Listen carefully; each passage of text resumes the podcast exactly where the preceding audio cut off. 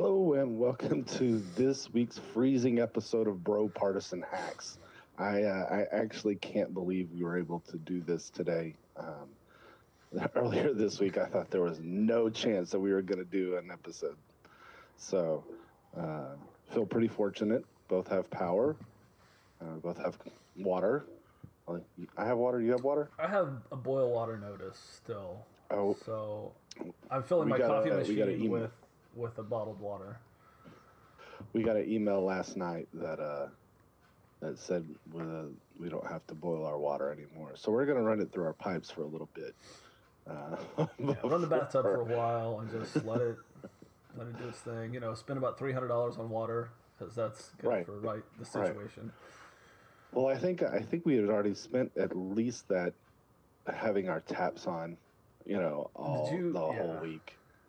Did you guys, you guys, because you had your tabs on? I'm sure y'all didn't freeze any pipes or anything. Oh, we were very we we actually were very very fortunate. We um, you know I, I feel really blessed because we, you know we we had rolling blackouts here at our house, um, and so it would go 20 minutes power, 10 minutes no power, 45 minutes power, 30 minutes no power, and it would just kind of roll like that, and it was at worst annoying as balls because you'd be in the middle of something and then all of a sudden the power would go out. And so you spend the entire time that the power is on anticipating it going off because there was no pattern. There was no like, you know, it's going to be 30 minutes, it's going to be 10 minutes, it's going to be, you know, this is what it is. It was just Random. whenever, whenever Yeah. like it's just so and so like i feel like awful complaining about it because you know i'm listening to uh, i've got a group chat of my buddies from high school and uh, and so one of them had a bus pipe he and his family had to move out and move into a buddy's house uh, for this week Yeah. they're moving in today into uh, a hotel. Um, so for for however long it takes to repair the home, because uh, from what he tells, it, it the entire house was flooded. Wow. Um, one of my friends has been stuck in Seattle. Uh, he went there last weekend um, and is still there. uh, never got to come home. Uh, another one is a firefighter, and he has uh, been home for a to- some total of four hours Mhm. uh, for the last six days. So um, I'm really, really fortunate. I've, I've I haven't I haven't left my house, but like twice, and Yeah. that was to go to the store that's right around the corner. So um, we've had warmth the whole time. Um, you know, I read the story that uh, mom posted about the little boy who they piled blankets on, and uh, he got too cold and, and died in bed. Um, and I was just, man, like I was prepared to start fires in my house. Yeah. Like I was like, I I was was like, like, I'll we're not. burn this couch to the ground to stay warm if we need to. I got tables had- here that are just like stacked up. I don't need I, it. I was, I was ready to roll the whole grill inside. Like I told the wife, I was like, "There's like, I, whatever, whatever it takes." Uh, but our house never got below 55 degrees. Like it, we were really, really, really lucky. So, um, we just kind of hunkered down. You know, uh, we were able to charge phones, charge our our portable battery chargers. Yeah, we couldn't use our phone phones chargers. for a day and a half. And I don't know about Yeah. you, but Well, like, we lost network entirely. Every all the all the towers froze and everything. And Oh wow! So we lost reception um, when our uh, when our power was down, but it's when the power came back on, we had Wi-Fi. So it, you would like send me stuff, and I'd be like, "Oh, look at this." Uh, whenever the power comes back on, like I can't. I can't look at it right now. Yeah. And so, but you know, we we there are so many things that I have, like my laptop. I could plug in a movie into it that I just like didn't think of to entertain the kids. You know, um, and they, you know, they were having fun. You know, we gave them the flashlights, and they were running around the house, and going exploring with the flashlights, and it was super fun. And, but also nerve wracking. So, right, because you're you're sitting there going like, is the heat gonna come back on? Is is my house about to freeze? And that's you know that's that's mostly why a lot of the the people had damage to their homes, like with those pipelines that are like in the attic and everything. yeah, uh, underneath the house, you know, underneath the house, they're supposed to be insulated. But if you know, construction companies cutting corners, then your pipe underneath the house, if you've got a, a like a crawl space underneath there, the wind blows through and just freezes those pipes, and so Well, and you know, a lot of those regulations are new, and so if you have an older home, you definitely, um, you know, if you haven't changed that stuff out, yeah. Or even yeah, go into there to insulate it, because like it doesn't take much to do it. I know that going Sunday afternoon, you know, because I live on the coast, and I was like, you know what, man, it's probably not gonna be that bad. And then I'm like looking at the temperatures, and they're like, yeah, no, this is pretty set in stone. Like it's gonna be five degrees outside, and or three degrees outside, and it's gonna be cold. And I was like, man, I guess I should do something with the. Uh, the outer, uh, you know, faucets, and of course it's the day before the freeze, so every cap is gone. Like every all those little like foam caps, so they're sold out in the entire all region. And they were Oh, sold out like last week. Every you know every single one of them. So then I'm like, all right, well, packing foam. I can do packing foam, and that was sold out. And all they had back there was like bubble wrap. I'm like, what the fuck am I gonna do with bubble wrap on this? This ain't gonna stop anything.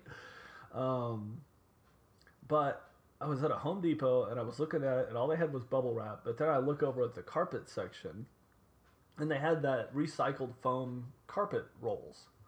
Mhm, And I was like, hey, nobody's been over there because that would be gone.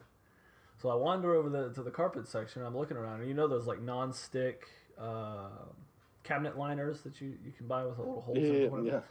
So they had one that was like solid, uh, with no holes in it, and so I bought that little foam roller pad, and it was I don't know, it was about two inches diameter of a roll. I took it home and I cut it into strips, and then I just wrapped the the pipes outside with that, and uh, yeah, we didn't have any problems with it. I had definitely had to scrounge for resources here. I don't know if Oh, you've seen we- the pictures. I just, I just used duct tape and some towels. Yeah. Like That was where I was going to next if I couldn't find like a like some kind of foam or something, because I was like, well, it's better than nothing. because the caps that I had uh, from last year, the dog ate. So. I know I destroyed one of them because I was so friggin' lazy when I was like doing You're my yard one time. No, I hit it with a lawnmower, a weed eater. Actually, I hit it with a weed eater, and it just it split it in, a million pieces. And then I was like mad at myself because now I got to pick up all these little foam bits all over the yard. yeah, yeah, yeah. I was like, no, no, this will be fine. It's not gonna. It'll just move it out of the way. No. So, we, um, you know, it. I got really annoyed this week um, with with with some of the the things that were said about this outages. Um, you know, like. But, so, like on Fox News, during the uh, during the day when they have their like straight news um, Segment, yeah. shows, straight news shows, forty eight times, forty eight times, the panel host slash guest whatever blamed the Democrats. Eighty times on the evening Tucker Carlson and Sean Hannity shows. They they blamed the left. Wait, is that combined with the Hannity and Carlson? So 48, yeah, it's 80. 80, 80 for, between for Hannity and of them Carlson. together. And it wasn't individually because I feel like these those guys are rookie numbers. Like these are rookie numbers right now, and they need to you know, pump those numbers. Well, up. I mean, this was this was like this was like the whenever it first started. So these are these are these are early numbers. Early Okay, early, these are like early numbers. Monday night, whenever our Yeah. power was out, kind of thing. Yeah. Yeah. So these are these are really early numbers. Here's the thing. Here's the thing. How in the flying fuck is it the fault of the Democrats when Republicans have been running Texas for 30 years? How how do you draw that conclusion? I don't understand. So 30 years. it's it's I a just- convoluted answer. Um, and and the thing is, is I was going to get into this. So if you want to go to like dive right into like specifics and technicals and kind of what happened, my understanding of it. Let me let me do this one more thing before you get into technicals because here's Alright. here's the other thing. All right, so Okay. thirty. So these are these are my memes, all right? The other thing, green energy is to blame. Uh huh. Um I I got into I had you know when we started this thing, I made myself a promise that I was no longer going to argue with anyone on Facebook. Um like I was just like I'm done with that, right? I'm gonna just So, argue here. This is it. All right, this is this is the only place I'm going to argue. But the um, I posted this this thing where you know I didn't really understand why um, people were blaming green energy because it's it's negative 54 degrees in Antarctica, and they have windmills that produce energy there. It got to 10 here, you know, five, single digits, seven, one. hmm Um, that's still warmer than negative 54. Right? So, um, the, I don't I don't think their windmills are frozen. I don't think they're frozen on the on the northeast coast. Um, I don't think they're frozen up in like Montana where they have big wind, windmill farms. Um, and so I, like people are like, no, it's here's it's the it's the Green New Deal, green energy's to blame. Blah, blah, blah, blah, blah. And no, no, I mean I did see that that um it cost hundred and fifty thousand dollars per unit to winterize the the windmills. Um, Ah, so- okay. so a choice a choice was made, right? A choice was made to not do that, to not spend that money, and they didn't have to. Right? They just they didn't have to, so they didn't because it's not regulated. There's nothing that says they have to do a thing because uh, it's their choice. It's for profit. That's what it is. So, um, that's uh, anything else I got? Yeah, that's all I got for my memes of this thing. So, explain for those of you that don't know. Uh, Rob is an engineer.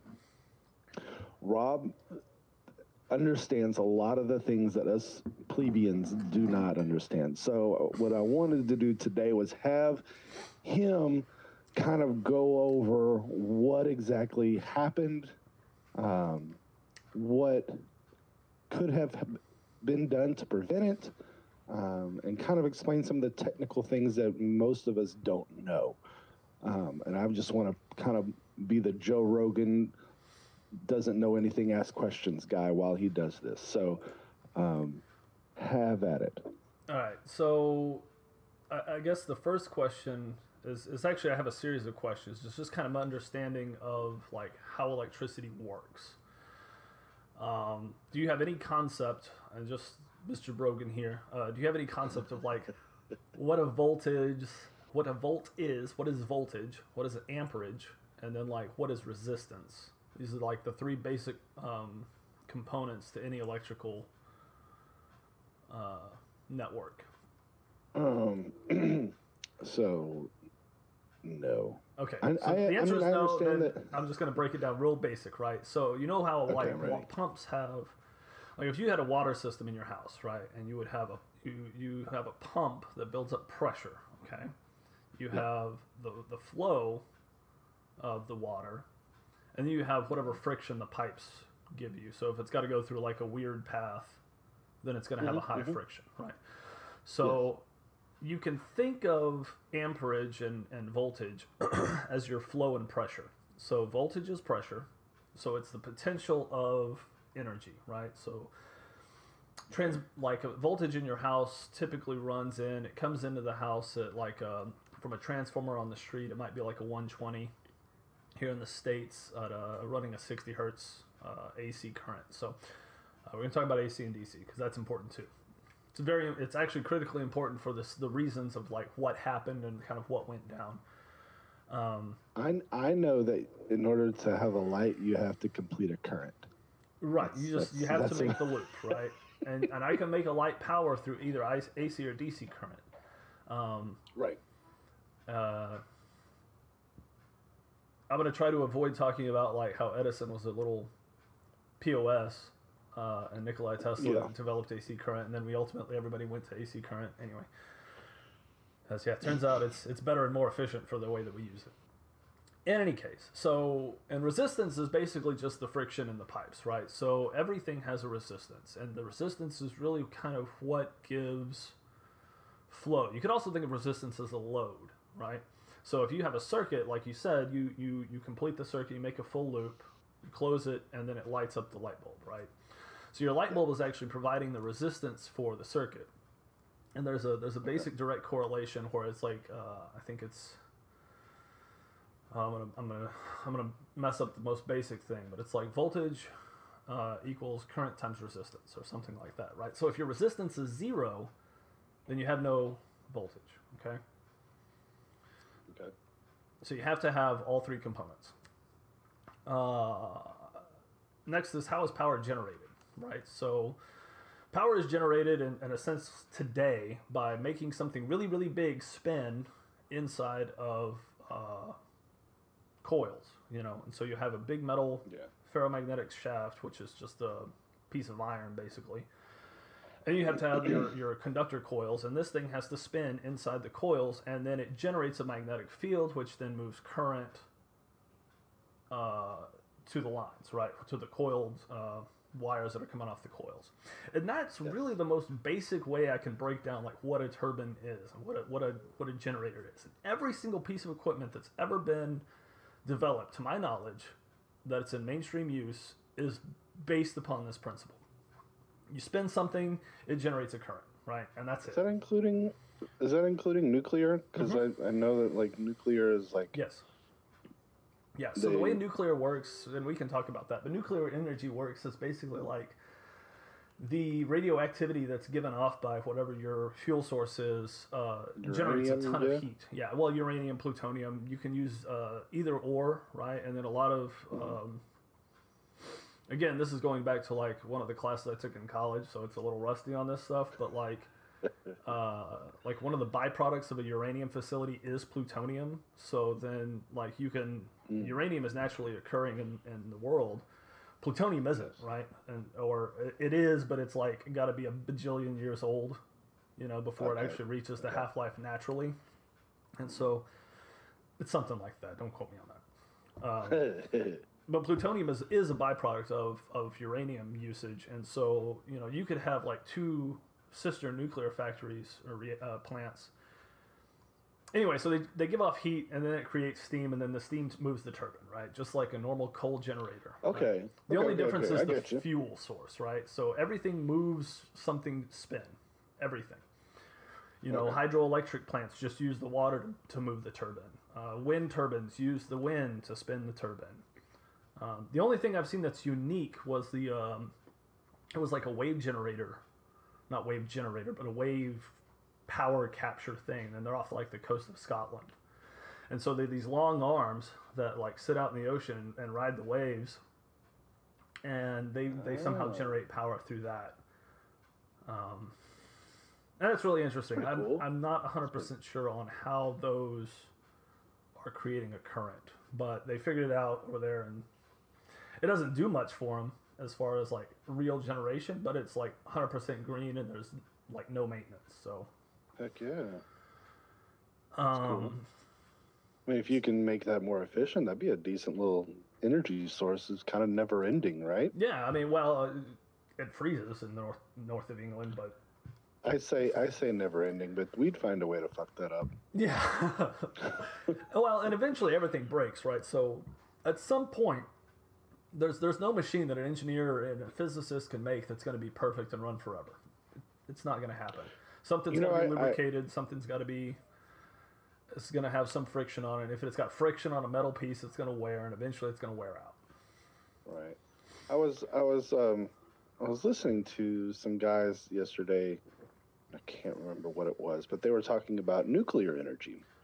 And they were talking about the biggest issue with nuclear energy is when things wear out. Like Yep. so um you know, you whenever you talk about cuz we mentioned when we were talking about clean energy, we you said if any any conversation about clean energy that doesn't include nuclear is disingenuous. hmm And so what they what they were talking about was the difference between nuclear energy and coal and oil and gas is when things go wrong with nuclear, which isn't very often, it's few and far between, you see the effects right in front of your face.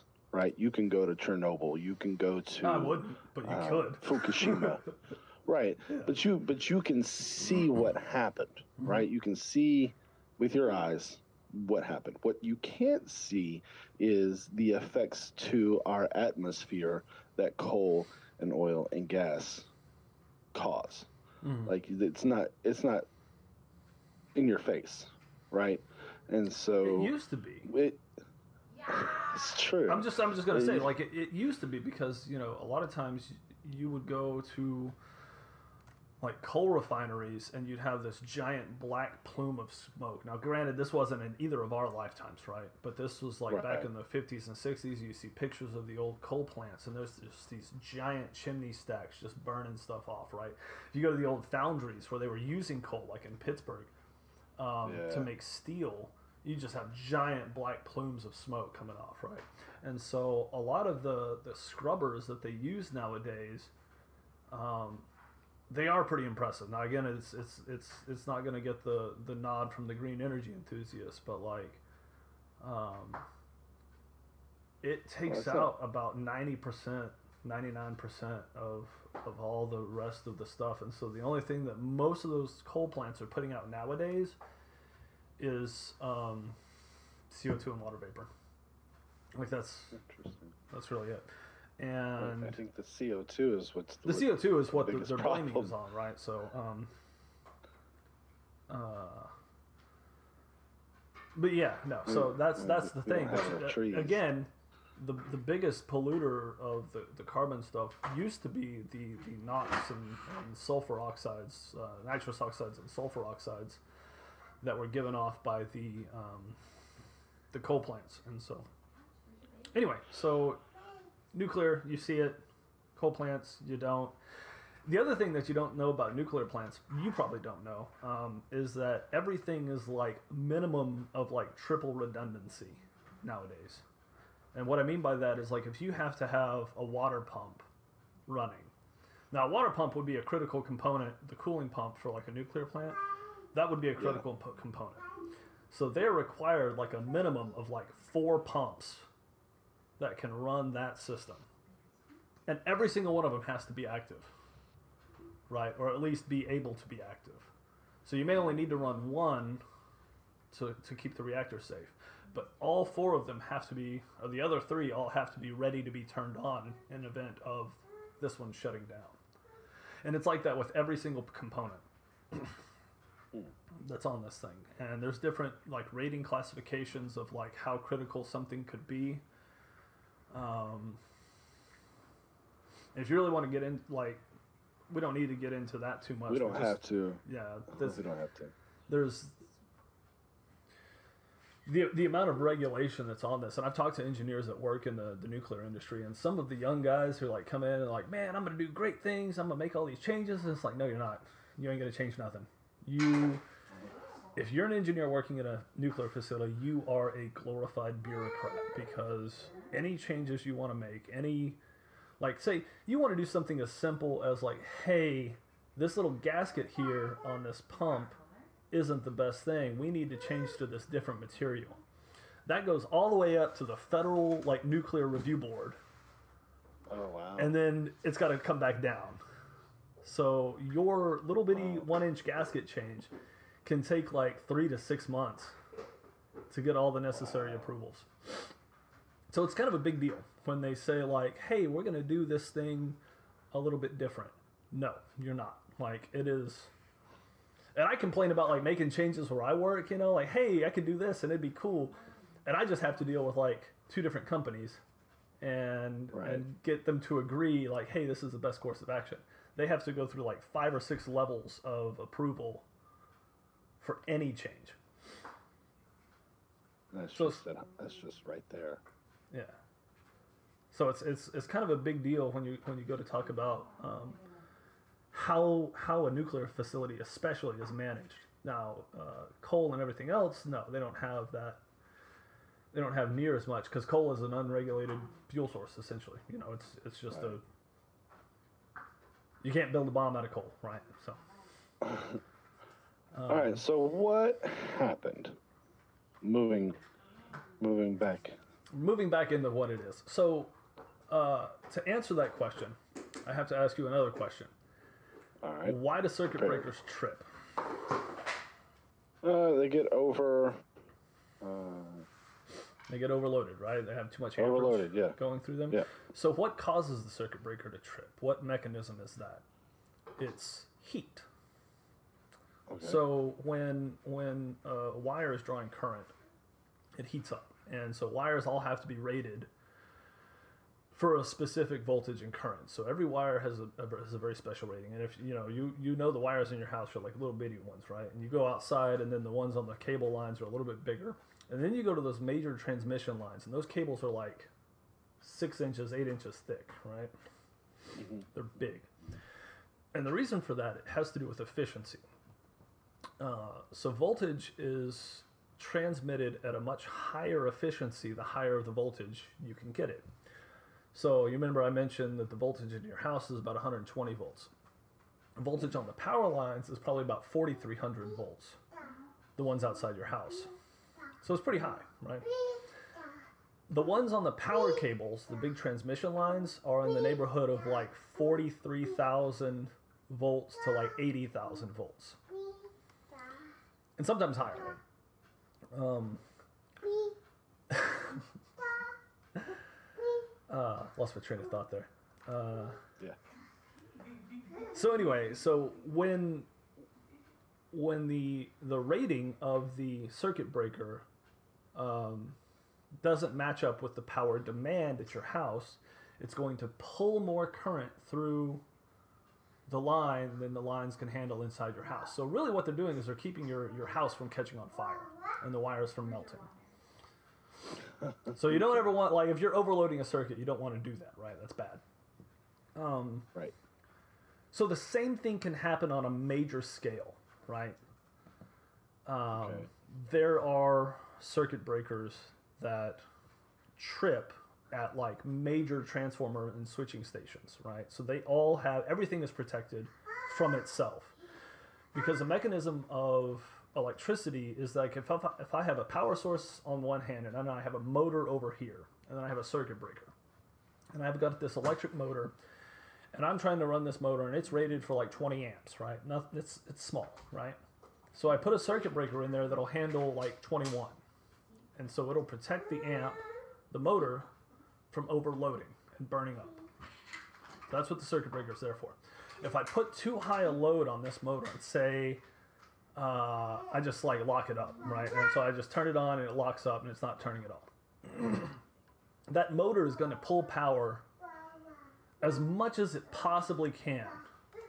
Like it doesn't care about what it's rated for. I was talking about motors, um, and I mentioned that a motor, and this kind of works with any electrical device, but a motor is going to pull whatever it needs to to turn, right? So if you've got energy going to a motor, and and really any electric device like a microwave or whatever, right? It's just going to pull current It's that's all it does. And so when it pulls the current, then it actually energizes and turns. If it can't turn, it's going to keep drawing more and more current to generate more and more torque. Okay, so if you don't have any limiters in the in the equation, which is the circuit breaker in this case, it's going to melt. Right? It will pull so much current that it overheats and melts the wires. So, with that understanding, um, let's talk about kind of what happened this time, right? So, if we go back to the beginning, and I haven't, some of this is unconfirmed, some of this I've been able to piece together, some of this I know because I know how it works, right? And I kind of know how industry works. Um, so if you have any questions, obviously just stop me and let me know. Okay. Um, right now, you've got both the green energy groups and the fossil fuel groups pointing the finger at each other because no one wants to take responsibility for everyone losing power. I think at the top count, it was like 4 million people, um, was the number I saw of people who had lost power in their homes. yeah, that was that was at max. That was that at was the max, right? So, so that's a lot. There's like 34 million people in the state of Texas. So 10%, 11% of everyone in the state just lost power. And some people lost it for days, right? Like our parents, they didn't have power since Monday, and I think they got it back last night. That's a week, right? Uh, Five days. Mhm. Um, and, and they're old, right? So like that's not good. um, Yeah, they do have a fireplace though, so that's that's good. Um, they said it wasn't worse ish though. That's what they told me. it wasn't working. What? wasn't it wasn't worth shit. Oh yeah, it said believe that, uh, it was it's like it's a fireplace on the coast, so right. it's not exactly like a New England fireplace. Anyway, um, so I was on the verge of inviting them over here because of where I live. I'm across the street from a college, and I think I'm on the grid with some major chemical plants. So I was like super fortunate that we only lost water here. yeah. Like I had power the whole time, but I didn't have internet or phone or anything else. So like we were very lucky. Um, just because of where I'm located on the grid, and I went out to like other houses. You know, when I would go to the grocery store or whatever, and like every house or every business at least between where I live and the grocery store was like out of power. The street lights were out, but I had power at the house, and so like a block away, I had power. Like there was no power, but we had stuff here. So Yeah, we're very lucky. My my oldest son was is on the same. He was at his mom's. This he had to so he had to go quarantine um, because some. Oh, there's another story. I'll tell it later. Yeah, get Anyway, we'll he back was- to that. He was at his mom's, and her, she lives close to uh, Baylor Hospital, and so it uh, and so they never lost power. Yeah, if you and and, it, and it's it's one of those things that's like I didn't even think about like either I'm on the grid with the, the college or I'm on the grid with the chemical plants, you know, my workplace. Um, one of the two things has occurred here where I'm just we're okay in this neighborhood. In any case, so let's let's back up. So before the freeze happened, they kind of had an idea that it was going down and ERCOT had requested approval from the department, the Federal Department of Energy, to basically intervene on their behalf with the EPA and the TDCQ, uh, TECQ, Texas Environmental Quality Commission, or Commission on Quality, or something, whatever that TCQ. It's the, it's the basically the state regulatory agency that governs emissions and volatile organic chemicals, right? And on the 9th, I haven't been able to confirm this, but it's been reported that on the 9th, they had requested a leave to basically forego what their emissions limitations were with the upcoming freeze. Okay?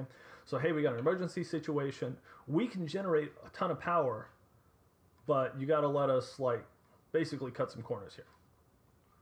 It's, it's kind of what that means, right? we can do all these things correctly, but with with the reduced rates and with these low flows, uh, it's not reduced rate. With normal rates, we can't increase to exceed our emissions uh, allowance, basically from the state and from the federal government. So they asked for a waiver on the 9th for that, saying, hey, we need to generate more power. Okay? That didn't happen. They did not get that grant uh, for the emergency purposes. Um, so rolling around to Sunday, the, the officials kind of knew.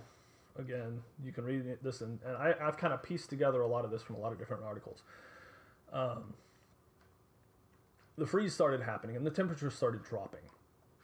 Uh, the first things to go were the wind turbines in Texas. It was the very first power drops. And going off of the ERCOT numbers, so their winter. So there's two different things that happen with wind turbines, right? Um, you have what they're rated for, and then you have what they actually produce. Mm-hmm. The ratings that like the sticker ratings on these on these uh, all the wind turbines in Texas is somewhere in the neighborhood. I've gotten conflicting numbers uh, based on different things. The, con- the numbers that I saw in ERCOT for what they're actually rated for is about 32 gigawatts or 32,000 megawatts, um, mm-hmm. which is a, a, lot of energy, right? Like Texas has the most wind energy of any state, period. Yeah. Because we got West Texas, right? I mean, you just plunk a wind turbine down there. Tons of wind wind farms yeah. out there.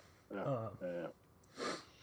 So the first thing to go were the wind turbines, but they only lost about six gigawatts right? Because that's about all they were generating at the time. So they could they could put up like 32. Really, it's more like six or 12, right? On the best days, you know, because you can have wind gusts and then they have to be braked. And, you know, if your wind gets up too high, then they have to actually shut the turbines down and like lock them in so they can't spin. Mm.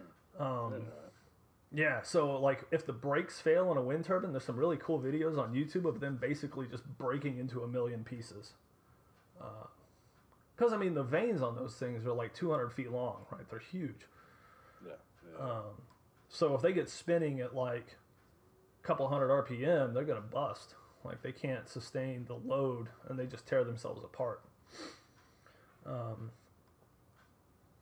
so yeah, wind turbine brake failure. Look that up. Those were fun. Um, but anyway, so the first thing to shut down was the wind turbines, and that was uh, Sunday night into Monday, right? So they froze first. Um, and we talk about loading, right? And we mentioned how circuit breakers can trip if you've got too much power going to one circuit, it'll trip that breaker. So what happened when the wind turbines went down is that you had all this power coming in from West Texas, right? And the wind farms out there. And then all of a sudden you didn't, right? Because six gigawatts is still quite a lot of power. At the time, it was about 4%, 4 to 6% of what they were, they were putting out for the state at the time, okay? But a 6% drop immediately, essentially, um, is a huge uh, number for everything else to kind of compensate for so the grid is all interconnected, and everything else kind of kind of ties in together within the state of Texas and the ERCOT region. And so you had a shutoff in one area, and these other plants had to pick it up. So what happens to the switching stations that are kind of in the middle, right? Now, instead of having a balanced load coming in from one side, going the other, and going this way, you've got all your power coming in one direction and trying to feed out multiple points. Okay. And they just simply overloaded. And so the first thing to go down, again, the wind turbines, then the switching stations that those were connected to, that were actually the distribution points to about, I want to say like a few hundred thousand people uh, were affected with the first blackouts. So that was the first thing that happened, right? Um, and that's why the shutdown actually affected people at, at the point of the wind turbine farm. So now you've got the oil and gas and the coal fires and the nuclear plants that were still operational at that time. Okay. Now, the gas turbine production, gas turbine makes up about 53% of the energy production in the state. They're super efficient. Gas was really, really cheap recently with the fracking, so a lot of people built gas turbines. Um, and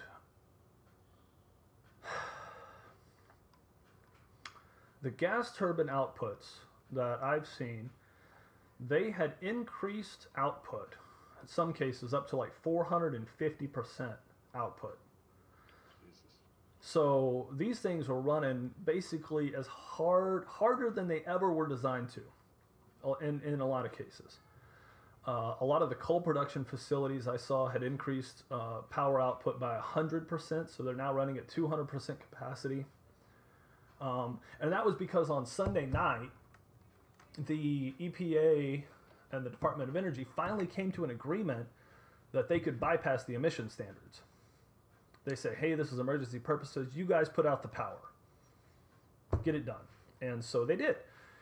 Um, and and and then all of these uh, wellheads, you know, you, you, you see in the news about the wellheads. So wellheads in Texas are basically just like holes in the ground. That's really it, you know, and and the wells are typically just an underground cavern. And the way that you get gas out of these, in a lot of cases, you can use two different mechanisms. One is to uh, fill the wellhead with nitrogen. And so you pump nitrogen. So there's there's a cavern underground that's full of gas, right? This is your fuel source. It's like a big fuel tank for the plants. And what they'll do is they'll pump nitrogen into the ground underneath it to pressure it up to, and they'll have the, the tube basically uh, down at the bottom of the well. And it'll push the gas of whatever natural gas you have in there out of the wellhead with the nitrogen pressure coming out. Right? You push something in, the gas comes out. And uh, sometime around I think Monday at 2 a.m., uh, the water started freezing. And we started losing major distribution hubs. I know that I got a letter from my city saying that within 30 minutes they had dumped 100,000 gallons. They just lost it, right? It just poured out wherever it is, you know. So the whole system drained across the state because none of this stuff is winterized, right? Right now. For the major distribution centers, like we live in Texas, it doesn't get Why to would below it be? And that's one minute. of the things. Like, yeah, I've I've always like through this whole thing. I understand why you wouldn't do it. Yeah. It's a huge cost. Like I said, it's for wind farms. It's one hundred fifty thousand dollars per unit. That's just for the equipment. That's not to pay the people to go out there and install it. That that's not to get the rig that the massive Oh, really? rig that you got to get to get it out there to install it on the wind vanes. So like that just barely scratches the surface. So really the cost to install one of those things is probably closer to the neighborhood of like five or six hundred thousand dollars just for the people and the equipment you need unit, to do one unit. and there's hundreds, if not And there's thousands. thousands. There. There's thousands of Yeah. those things. No, I, I mean, I'm, I, I get it. I get it. That's all I'm saying. I understand why you, why they didn't. the cost to Um, retrofit is astronomical. Now, if you were to like build new, it's I mean it's a shot in the dark, right? It, it might cost you a million dollars, two million dollars to build this wind turbine, right? I don't know how much they cost. I'm just shooting in the dark. Yeah. I know how much materials cost. Um, it might cost you a million dollars to build a wind turbine, right? And so if you tack on one hundred fifty thousand dollars to the to the price tag of that to winterize it when it's in construction, super easy. Yeah. But Right. now you're paying 50% extra cost on something that's already in service, that's already out in the field. You got to get the equipment there. And these things are in the middle of the field in Texas, and that is not easy terrain. Like over in West Texas. That is that's desert, rocky, terrible. It's not good, man. Yeah. Um, Yeah. so yeah, it, it, it's cost prohibitive, right? And we're going to talk about that. There, there's a lot of things that are that are cost prohibitive, and there's a lot of reasons, and, and this does tie, a lot of this does tie back to money. Um, Well, and a yeah, lot of it, obviously. and, and a lot of it does tie back to what you would call what we in the industry would call like a um, credible scenario right? Okay. So we'll get to that. Credible scenario. Remember that phrase. That that is a that is a specific term that is used. Um, where was I at? So wind turbines shut down, water started freezing. So water it, water that's moving doesn't really freeze, right? If you can keep it running, running water, you might like at a surface of a creek, you might keep the, the top layer might freeze, but the water underneath keeps running, you know, Yeah. kind of deal. Yes. Yes. Yes. Uh, water is pressurized in these systems, so this is something to consider when you when you increase the pressure in water. Um, it takes less uh, less time to freeze. It freezes at a higher temperature. So if you have water at like atmospheric, like a lake, versus water in a pipe that is static, but under like ten pounds of pressure gauge, Yeah. the water in the pipe is going to freeze first at a, at a higher temperature, right? So it might freeze at like 34, 36 versus like the 32 normal freezing point that we think of. Right. Um, because pressure plays a factor in that. So, water systems in most municipal districts operate at between like 30 and 35 psi. It's just part of the, the chlorination process that they use to purify the water for us, right? So that it's actually like safe to drink. Um, it's what they use to kill all the microbes. It has to like um, pulling my shirt open, yeah, so you can see. uh, it's got to get up to a specific pressure before the uh, the mechanisms are activated to, to clean the water. Um, so a lot of these municipality districts have like what's called dead legs. And it's basically just a point in the pipe where you'll you'll have like an old T in the pipe. And instead of like rounding that elbow off they'll cut the pipe off and just weld the plate on the end of it. And so you have static water that would sit in that location so that happens sometimes and i would hazard a bet because that happens so frequently um, that's where the that's where the break started right uh, we we have that out where I work. I think we had broken off. Last count in my facility, and I work at a small facility. Um, I don't know, thirty something leak points where just the pipes burst, and we're, we're we're scrambling to replace them right now. So, you know, it is what it is. Uh, our water systems aren't aren't insulated. The we, you know we have a we have a cold water system. Um, Yeah. that is insulated because we got to keep it cold, you know. but but That's where we live. yeah, like the, the cooling tower We system. more have to, we more have to take care of the heat yeah, and worry about the heat than the cold. I got cooling loops on a lot of different systems just to keep them cold, because getting them hot's not a problem. Getting them too cold is an immediate like problem. Um, so anyway, so the water pipes burst, right? So what happens when water pipes burst? Well, if, if the whole distribution network goes down, which is what happened in most major cities across the state, uh, and rural cities, really, um, you know, everybody kind of lost water for a little bit, which was very, very dangerous, right? You can only live a few days without it. Um, the state's resources were fairly tapped because of the um, there was an incident down in a city that had uh, the brain eating amoebas right? So they had people bringing water in. That was that was uh, late last year. They had a kid die at the uh, Yeah. Actually, that was uh, that was a friend of mine's daughter the what was it really that died. Mm-hmm. Uh, uh, that was uh, they were from Whitney. oh And, my uh, god i think that was the kid's uh, name in the news Uh, uh, no, are you talking about what that? happened in whitney at the lake no, it was in the in the river, the Brazos River. Um, that was uh, no. She caught a a uh, a brain eating amoeba uh, in the river. And uh, what's her? Anyway, the point of that story was to say that the the water, the bottled water resources of the state are pretty much tapped out. Before we went into this, now whether or not they resupplied, I don't know, but at least two different occasions last year they had to supply counties with water, bottled water, to like keep people, you know, alive basically. Yeah.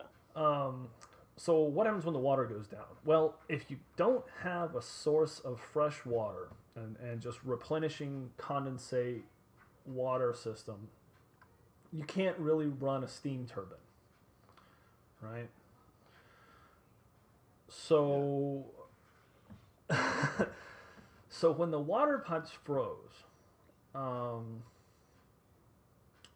a lot of these plants just had to shut down because if I don't have water, I can't make steam, and if I can't make steam, I can't turn the, the turbine, right? And it doesn't matter what your fuel source is at that point, whether you're nuclear or or gas or coal.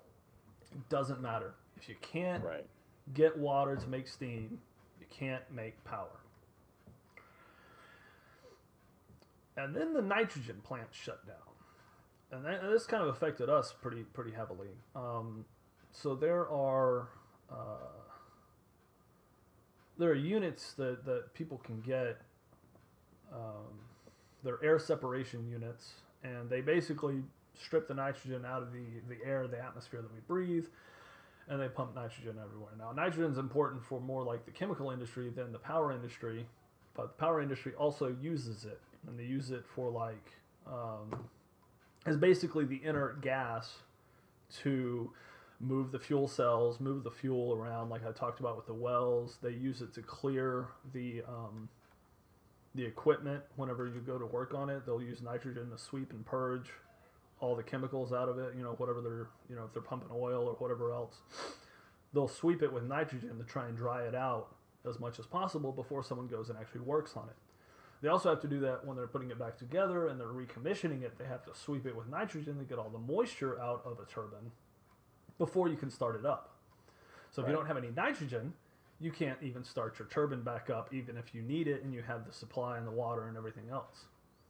So all these things are like interconnected throughout the state. Um, so nominal production of the state is about 81 gigawatts or 81,000 megawatts. You'll see it in news both ways, both gigawatts and megawatts. So uh, 81 gigawatts is like a billion watts, right? That's that's a lot. Um, I mean, it's it's not close to. I mean, it's a little bit more than 1.21 gigawatts. gigawatts, yeah. Uh,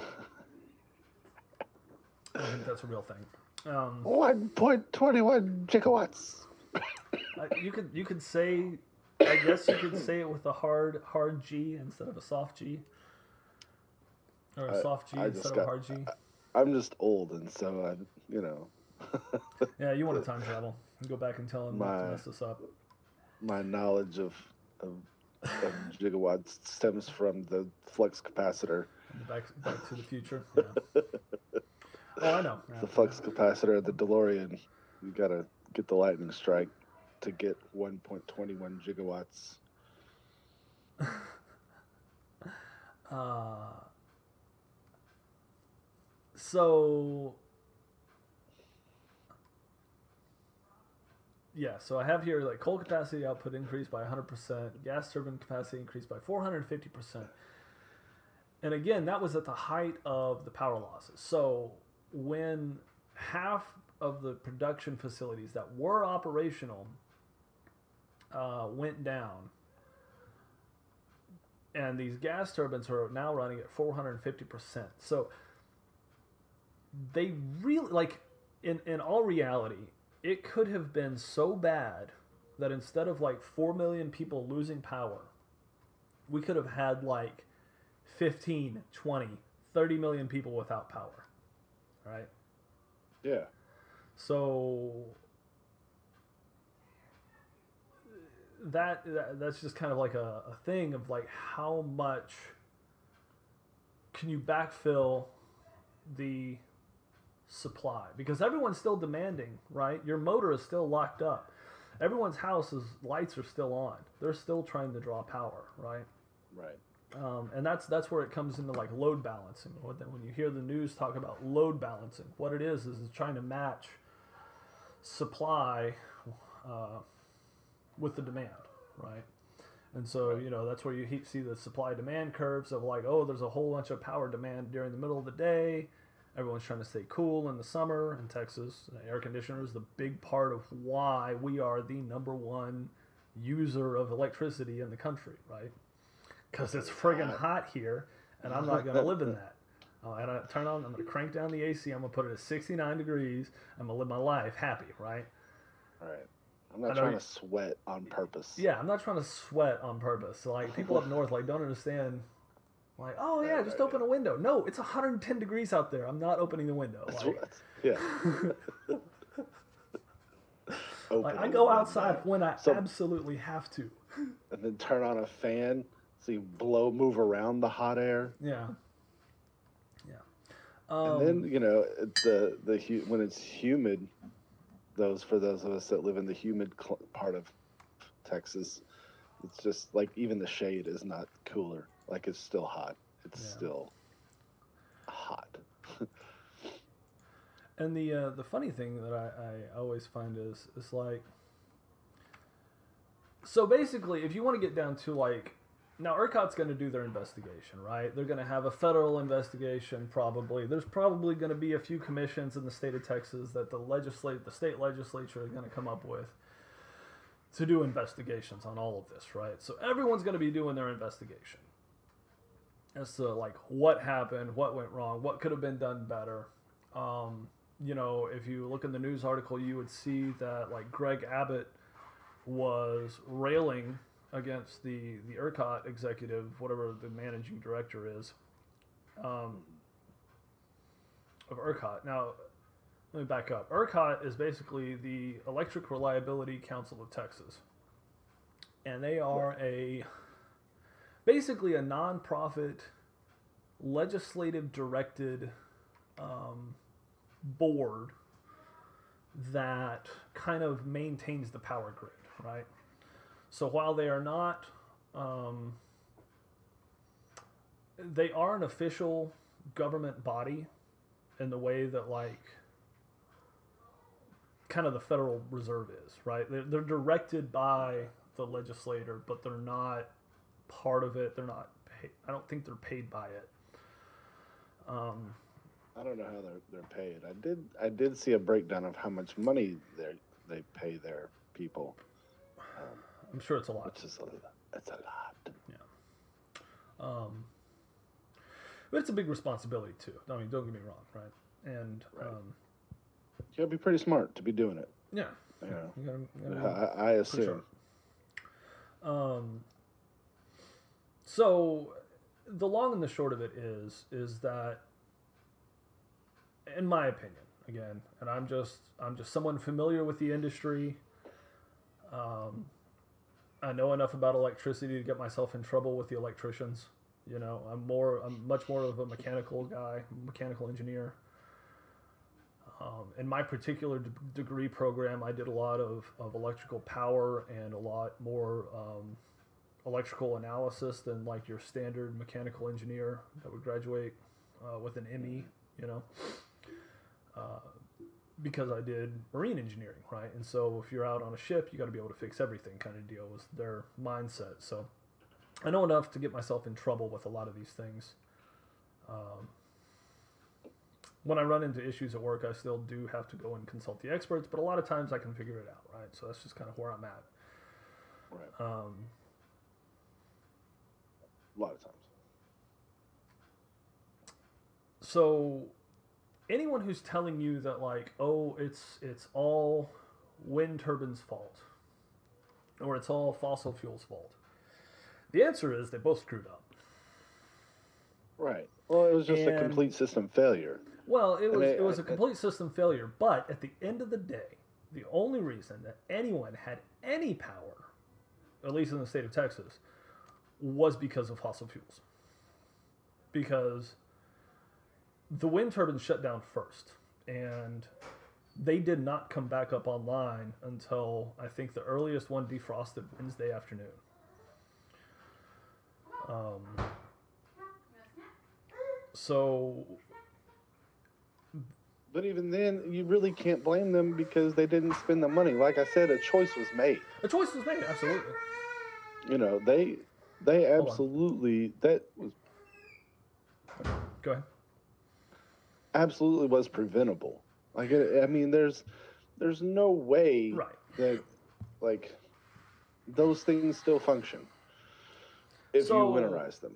So Right, it's, well, it's, I mean- there's a money sense there that that So do coal plants and gas plants, though. I mean, the thing, the argument cannot be made by saying like, oh, the turbines can run if you winterize them, and then not recognize the same is true for every other power plant. The, the fact of the matter is that in Texas, we didn't winterize anything, right?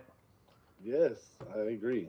and and there was the I think I sent it to you this 2011 commission uh, in February again it was February I think it was February 2nd and 3rd 2011 um, they lost power to a bunch of homes and at that time I think it was like 150 or 200,000 homes had lost power due to cold weather um, I probably didn't read as much of that report as I should have, but it kind of had the same messages as to what happened here, but at a lower scale, right? You had you had utilities freeze up, you had water lines freeze up, you had uh, at that point in time in 2011, the state of Texas had a much smaller wind footprint um, for Yeah. wind energy. It was it was roughly about half of what it is today.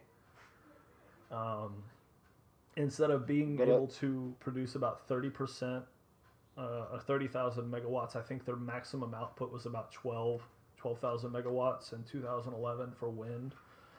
Uh, most of the state was run on coal back then. Uh, and it's only been in the last decade that the gas prices and the efficiencies in gas turbines that have have driven gas turbines to take over the lion's share of the market. Um, but again, uh, you're talking about winterization as as a direct means to prevent these things. Now we're going to talk about that. That takes me into very nicely segue into credible scenario. Okay, what does that mean? You ready? Yeah, I'm ready. What does that mean? Oh, okay. So credible scenario is basically how likely is this to happen? Okay, and it's and it's a it's a Hmm. it's a large evaluation. I mean, that's all it really means. It's a fancy way of saying like, is this going to happen really? Um, so in industry, say you have a let's say you've got a, a tank, right? And this tank operates at about 10 psi. And the tank itself is rated for like 100 psi, right? So it's 10 times the normal operating conditions. Okay, that's that's how strong this tank is. Yes. Um, now let's say I put water in the tank. Okay. Um, now it's seriously over-engineered, but just for the purposes of this argument, this is what's happening. I got water in this tank. It operates about 10, 10 psi, pounds per square inch, and then it, it can hold 100 psi. okay. What would it take for me to overpressure that vessel? Okay. That's the question I have to ask myself because I have to design a safety system to protect the vessel. All right.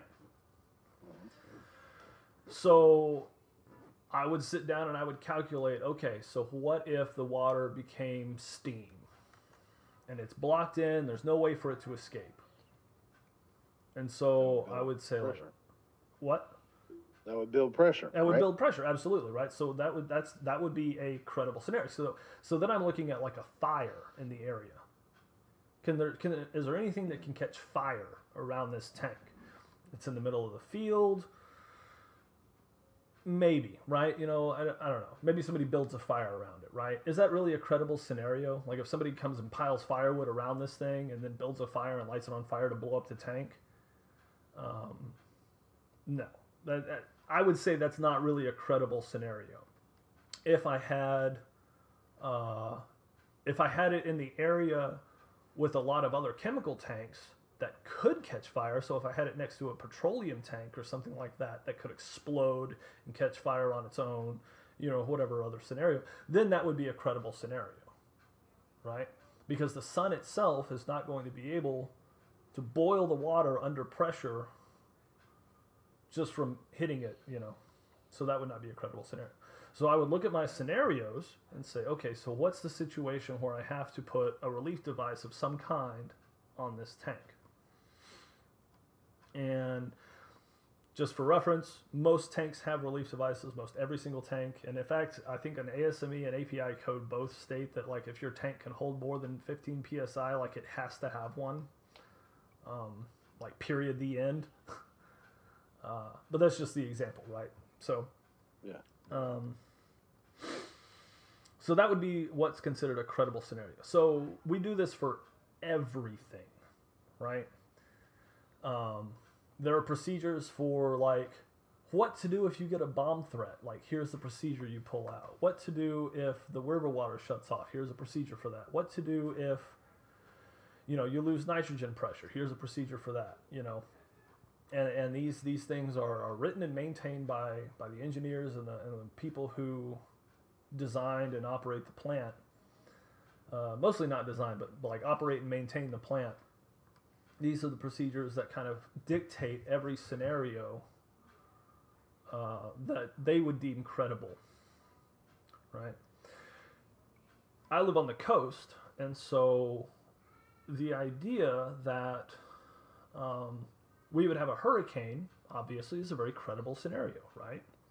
So then, what do you design for? Do you design for the 500 year storm? Do you design for the 100 year storm? The 50 the 10 year storm you know?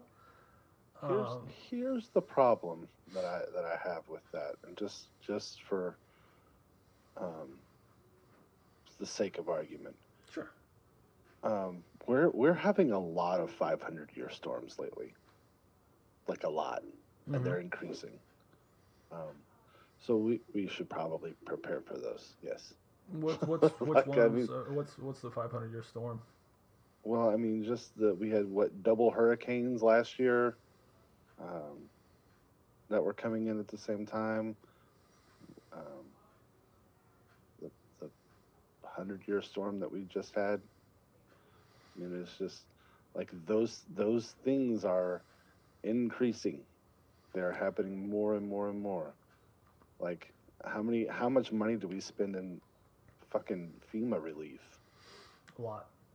But I can't. Yeah, I, I don't know if they're happening any more than they, they ever have. Honestly, I, I really don't know the data on that, and I can't speak to that.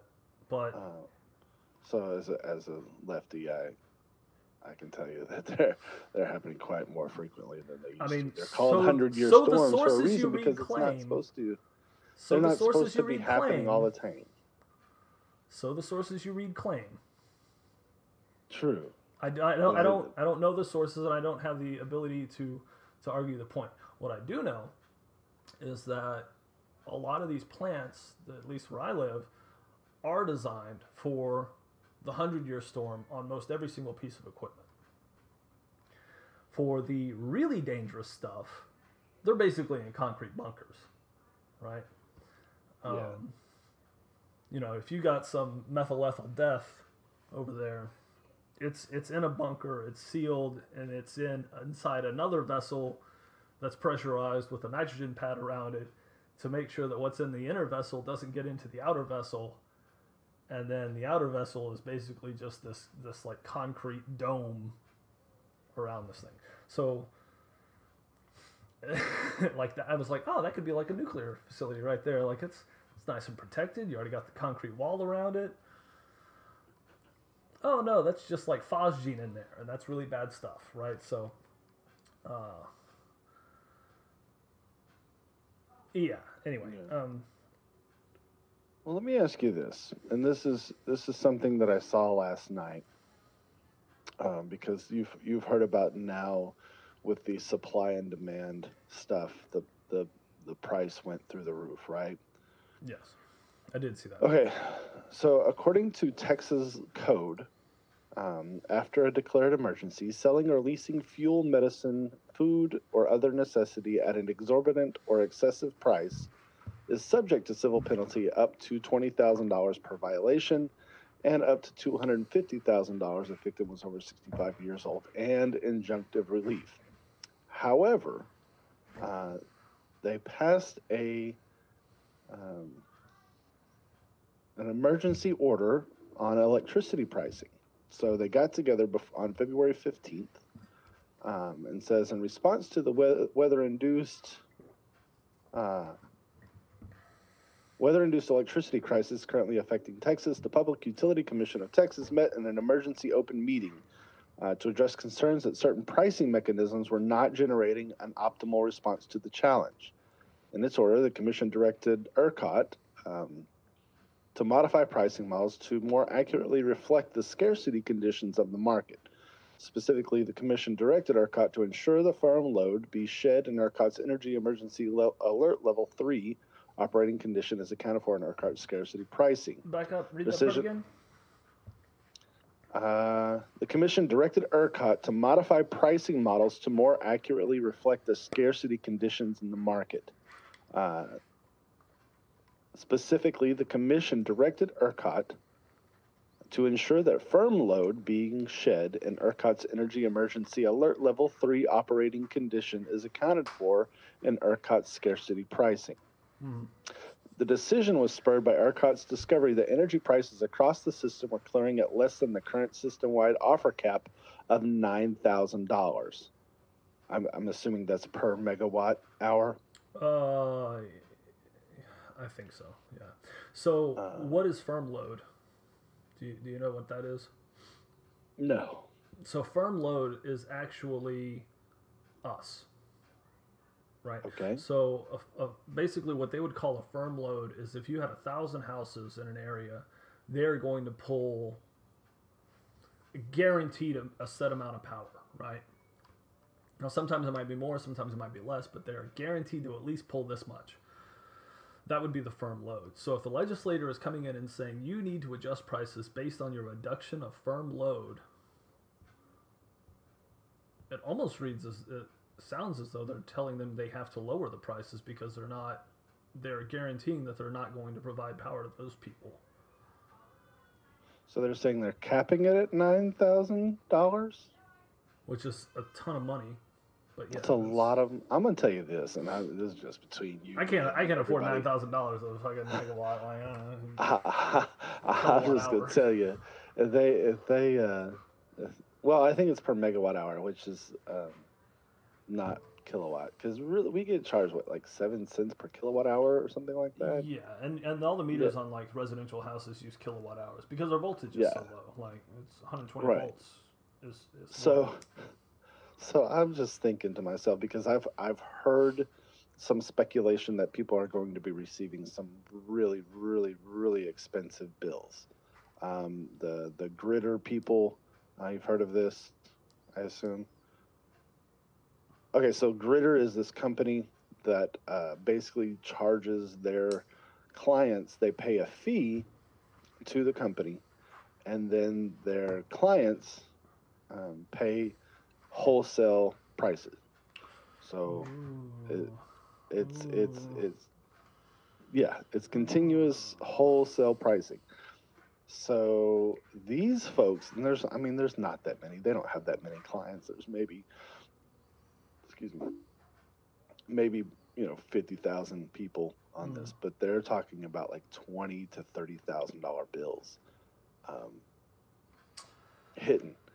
And so I'm just like, yeah, I dare you to hit me with something like that. Yeah, I don't. 'Cause I you- don't think that's. you know gonna what's gonna happen? I don't think that's gonna happen. it's going in the trash. Yeah. Well, and I read and I read the other thing that like most of our our uh, energy that we pay most for most of us, Mm. we pay it on a kind of an insurance based thing where we have a locked in price.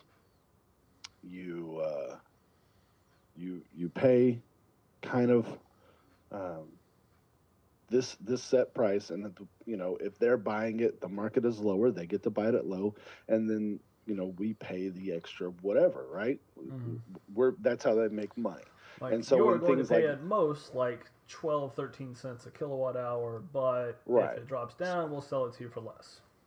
Well, no, if it drops down, we're, you're going to keep paying this amount, and that's how we make money. But if it Oh, I goes up, you see what I'm saying? That's how that's how they make their money because it, it's that time in between Yeah. Where it it's ways. like, it, yeah.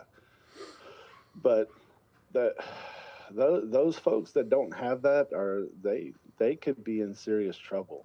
But my point is is like they if it without pricing control because the system the whole thing is 100% deregulated. Um, uh, it is what it is. Supply and demand. It's the it's that's the free market, scarcity, etc. People gotta have it, and it, you know it, it falls back to the inelasticity of basic needs. But you know,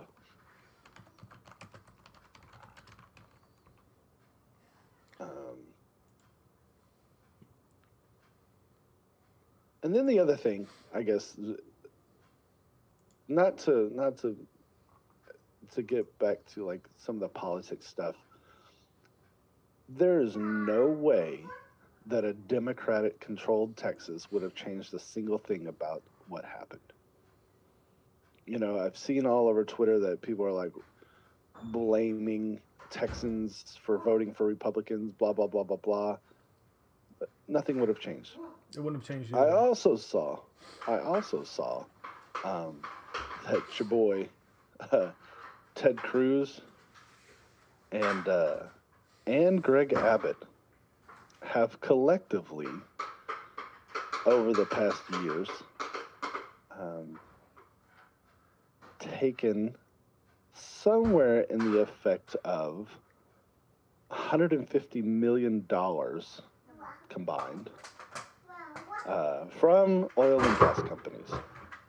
So of course they're going to go on Fox News day of and uh, and lambast green energy and the Green New Deal uh, and say it's all their fault uh, because it's in their interest to do so. Which, like like we've talked about, there's no way that it's not everyone's fault. like, and and and ultimately, nothing was winterized because we live in Texas, and so while yes, it was a preventable disaster. Like you said, what what did you call it? Credible scenario. Credible scenario. I mean, who who thought the entire because realistically when you have when you have a freeze here in Texas, it is generally because Texas is huge, right? I mean, it's it's very very big. And so when a when a freeze comes, it's usually regional. hmm And so if something happens, you can pull power from other places across the state. This is the first time that it's ever been the entire state ever, which is is, is it's bananas. Um, so again, who who would have thought this would have happened? And so the- it's it's kind of at, at this point for me, even you know, being as left as I am, um, like it's just kind of a thing that happened, and we gotta we gotta you know, we gotta repair, we gotta fix, we gotta do whatever we gotta do. But you know, we're we're okay. I think. Like, well, I mean, the thing is, is that it's it's extremely resilient, and the the reason, you know, there was an article that Dallas Morning News put out, basically where the uh, my wife showed me this last night. It was the director of ERCOT basically saying that they were minutes away from blowing. You know, he's he he he, he Oh, doesn't get into the specifics of it, but it's like because of the load imbalance that happened early on um, with plants going down, other plants trying to pick up the load, people still having all their lights on. So then the firm load, the demand load was still out there, but the supply load was in flux, right? There was a high probability that they almost blew every damn transformer in the state. And every Right, major switching right. station, right? So just like you said, like your circuit breaker here, when it when it trips, Yeah, it it, goes. it goes out. But- and so But if like like you trip, we trip on like 480 volt, 240 volt, and 120, right? That's the max Yeah. voltage you're ever going to have in your house. These switching stations are running thousands and thousands of volts, like like 80 Right. to 150,000 volts of electricity through them. So when they trip, they trip violently, and they tend to explode. Okay. So like you've, you've seen the movies where like the, the, the transformer on the on the line, the power line outside the house like blows up, you know? You've seen that Yeah. movies happen a bunch of times, Yeah. right? yeah, So imagine that at a scale of like a power scale like four times as high. wow. Yeah. So it would be really bad. It could have been really bad. Um, Yeah. And the only way to prevent that is to kill it. Well, so and that's you know that's one thing my wife and I talked about was was we're we're actually pretty thankful they did it. You know, we we like I said, we actually never lost power all the way.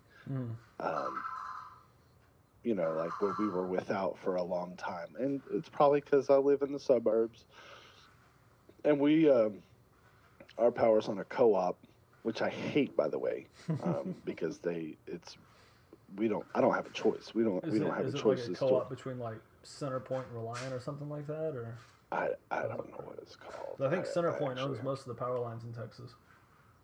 um, Between between Centerpoint and like AT and T, all the power lines are owned by. Then who is Oncor? What do they do? They might be a service company. Most of the time, those, they- those those those the work that's done on the lines is like contracted out. Ah, okay. So Because would Oncor they're the ones that like Oncor is the ones when whenever the power goes out, they they are the ones that come out and fix things. So that must be it then. Yeah, they're, gotta- probably a contractor for for Centerpoint or something like that. I got a I got a buddy that uh you know I mean, somebody that I know, but he's he's a lineman. He's been a, a lineman for like twenty years. Mm-hmm. forever. And uh, man, I you know I was thinking about him all week. I was like, that poor guy's probably just out nonstop working. And so I, I shot him a shot him a little DM yesterday and just said, hey man, if you you need a hot meal or something, because I know you, he, I think he's working in my area. I'm like, just pop by, you know, like Yeah, come on, because. I, I I know you're working you know, constantly. this dude, uh, you know, it's it's it's kind of those things that that you know, like my friend that's a fireman hasn't been home at all. You know, he, I think, is staying in a hotel uh, away from home while he's working all these hours because he's work putting in like 16, 17 hours a day. Mhm. Um, you know, it's it's a tough deal, you know, and there's a lot of people out there that are really trying to help us out, and so we just need to. That's where I was like, I we need to make sure we take care of these folks. So Yeah. It's uh, it's pretty wild. Um. Uh, go ahead.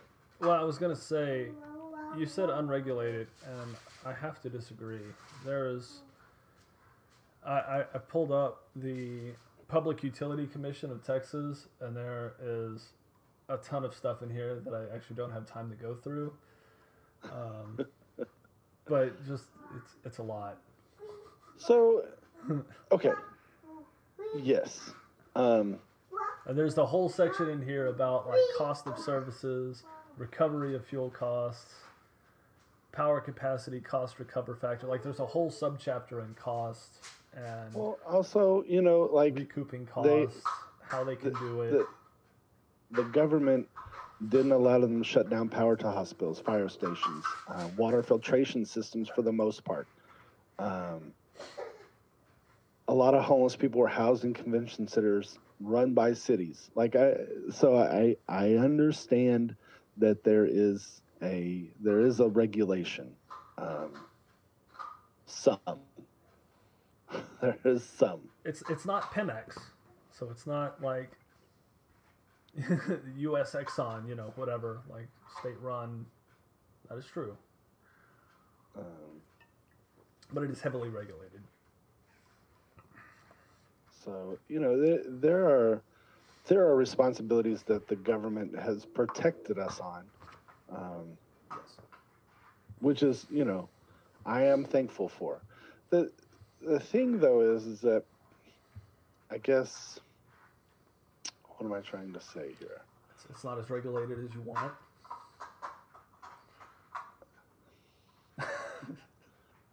Sorry. I just uh, you know I, I think there should be there could be more protections. Oh, yeah. um, You know, and you know it, it's a it is a bastion of free market capitalism.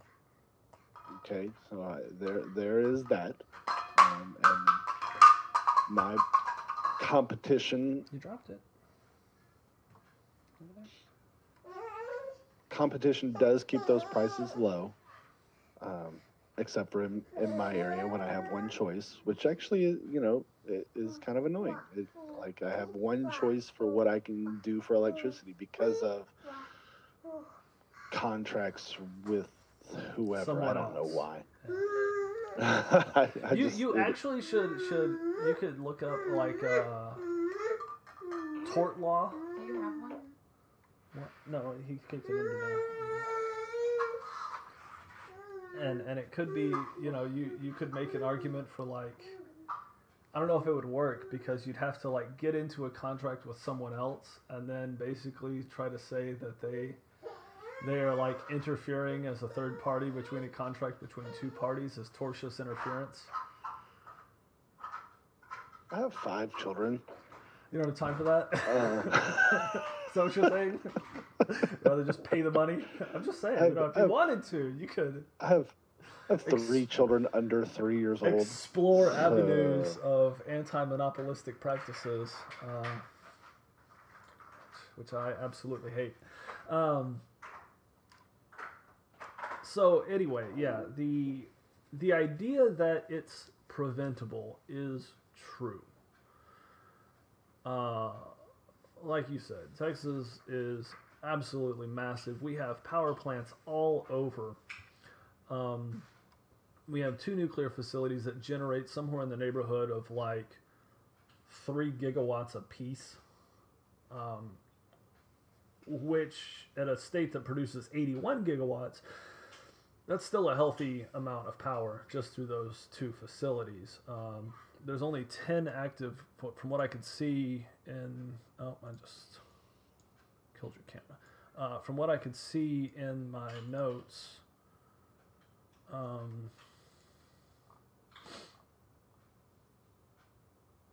no, there's 14 coal plants in Texas, and then basically everything else is gas turbine.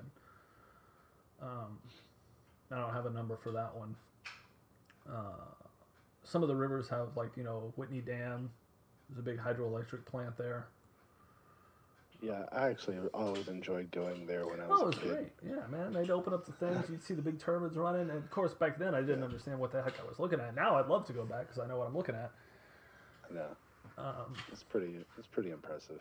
but you know that, that they had basically shut that down because of the freeze, right? Because it's a dam. It's not insulated. It's concrete walls um, and metal pipes running through it. So uh, yeah, I got something in my eye. In any case, um, there were a lot of things that went wrong.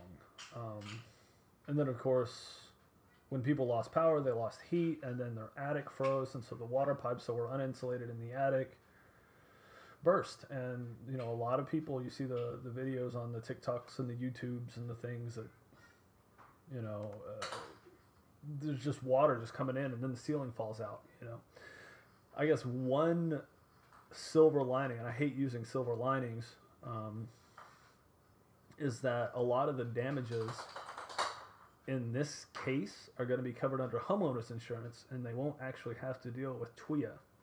Now, I think we're going to see a huge spate of insurance companies not wanting to pay up and everything else. That always happens in major events like this. Um, unfortunately, Well, I'll, I'll I'll say this: my, my buddy that that had to move out of his house because of the flooding um, didn't even know about. Like he made a claim and didn't even know about the accommodation uh, that they had and that they insurance. that they get that his insurance gets. So that when I you know Yeah, when read I, your told me about it, I was like I was like, hey, I was like, they should put you up in a hotel. And he, he was like, what? I was like, you have in your insurance under major cata- catastrophes an accommodation clause or whatever it's called. Mhm. I said, talk to your agent or talk to somebody, but you need to get on that and, you and pay for it, and use it. right. I was like, they will, they should put you up somewhere comparable um, Mm, until until you can move back in.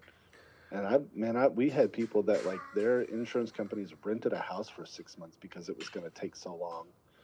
Uh, this is when I was doing fire restoration. Right, right. But- that's see, but that's like one-off things. Like you know, when Harvey hit Houston, um, it was everyone essentially. Oh Um, you yeah, know, and like even even the hotels. Yeah, And so, like, there's nowhere to put everyone. there's nowhere to put everyone, and so a lot of times they were they were doing like. Um, it definitely wasn't comparable, but like FEMA brought in like connexes and put up like tent cities and, and like the parks in Houston. Um, it was a disaster, man. Uh, but it was it was just the the scale of it was so big, you know. So Yeah. and around here we had a guy who basically it took him. I felt so bad for him. He lives in a neighborhood around here that kind of floods frequently, or at least he used to.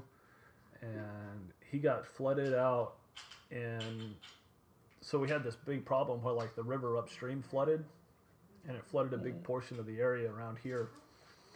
And then like a year late, no, so he spent a year like in a hotel or at his brother's house, living with his brother, getting his house redone and then Harvey hit and it flooded again. I'm not gonna make this up. So, so he rebuilt it again. You know, re, to redid all the sheetrock and everything else twice within a three-year time span, and and he moved up to Pearland. He's like, I'm out of here. I'm gonna sell this house to some other sucker. Right. So, do you want to? We kind of beat that that one into the ground. Um, what else were we going to talk about before? Uh, you know, we we went under for for a week. I don't know. I feel like we got we got about twenty minutes left um, to to hit something. Uh, Can we talk about how disgusting this thing is that I found out about um, slabs? Did you ever look that up? I did. I did. I didn't have time to get into it too much, but it was student loan asset backed securities. Yes. I think. Student loan. So essentially, from what I've read, this is these are the same things that uh, they did with the subprime mortgage crisis. So basically, they're they're taking all of these student loans. Now, I don't know if they're taking the ones that are owned by the government, and these may just be federal or not uh, privately owned uh, student loans. From, They're okay. federally backed, but they're privately owned. I, So I don't know if that's all 1.53 trillion dollars.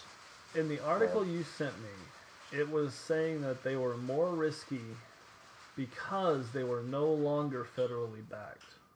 These particular loans. Okay, so these are definitely not the the federal ones. Okay, I, I so think I remember seeing that in the article you sent me, and I remember thinking like, "Oh, who's giving these out? That's weird."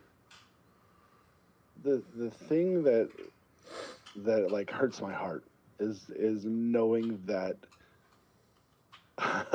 our representatives, it, it's a fun talking point. That's all it is at this point, unless something changes What magically. loan?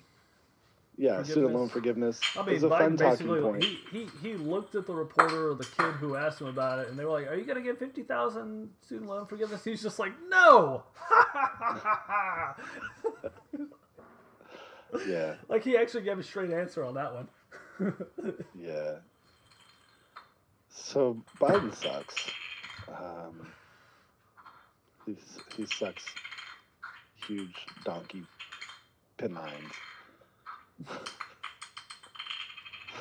um, yeah. So. Uh, um. Yeah, it's just like it's it's the same shit with the subprime mortgage crisis. They package up these. The, apparently, they're packaging up these student loans. And they're breaking them up and selling them out as securities and dividends, and they're trading them back and forth to make money off of them. Um, this, So what you need to do crazy. basically is you've identified the next short. Is that what you're? Is that what you're implying? because it's obviously a bubble and it's obviously going to burst. probably because uh, people aren't going to pay them. I mean, well, 35 is it 35? 35% of all student loans are in arrears. Yeah, And it's like it's it's something astronomical like that. Like there's a large number of people that just don't pay them. yeah, it's just like ah, ah, whatever. I'm working at Starbucks. I didn't get anything for my degree, so I'm not going to pay back this loan that I given, you know, to, to Yeah. go to school. I mean, I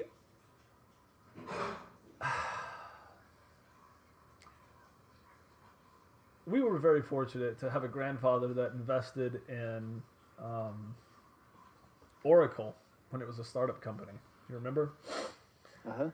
Yeah, and then it grew and split and grew and split and grew and split and grew and split. And so our grandfather was able to basically have college funds for all of the grandkids, Yeah. all of them, right? Um, that's it. That's where he put all his money, right? So, uh, cool, great. Uh, very, very fortunate, winning the lottery, you know, basically on a stock like he did. Um, that being said, I went to college as a theater major initially. You remember? Yeah. Yep. And at one point, I decided that these people were crazy. Uh, no, no, no. So, so first off, I, I was doing theater, and I, I would do things like show up to a final still drunk, and then make like an A on it. And I was like, man, this Yeah. isn't, this isn't. I'm wasting my time here. Um, like, if I wanted to be an actor, I should just move to Hollywood, but I don't want to move to Hollywood, so. Uh, I was very, very left in my political opinions back then, in those days. Yeah. Um, and then I went to do like theater design because I was like, well, I want to eat, and there's usually room for a carpenter, you know, yeah. doing that work.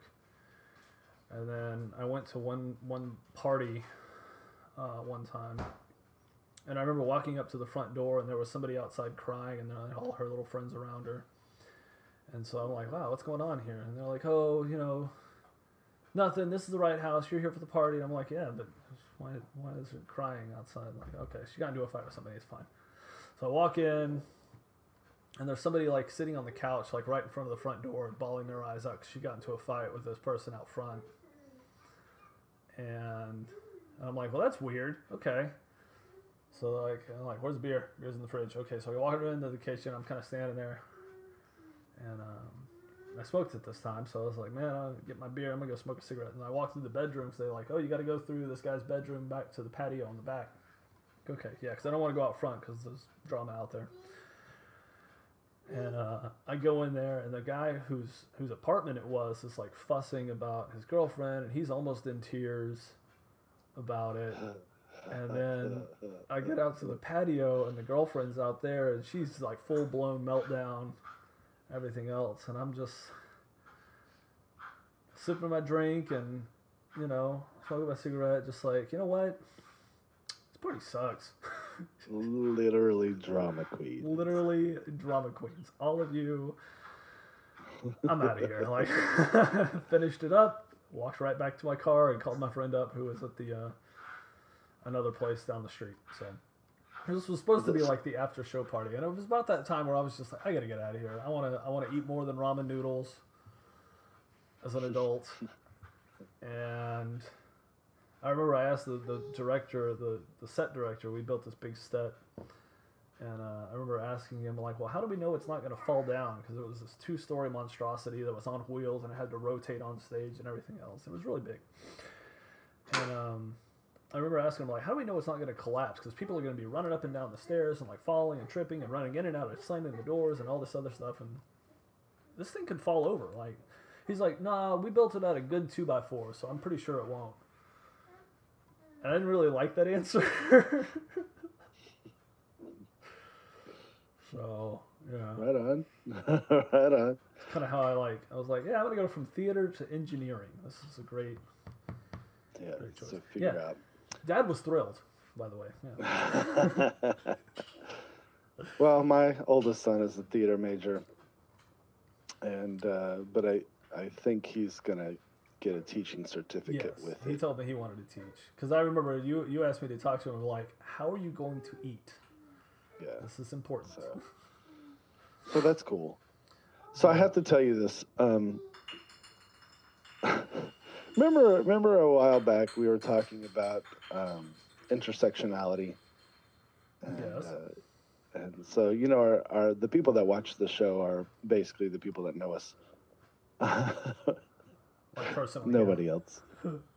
yeah. So, um, so anyway, they watched the show on inter- intersectionality, and the analogy that I gave was the the Chad analogy, right? Where you know the the, the Yeah. Chads don't understand whatever uh, that they have power. So the my group of friends, you know, they're like, "Hey, what's a Chad?" and I had to be like, "You, you were a Chad."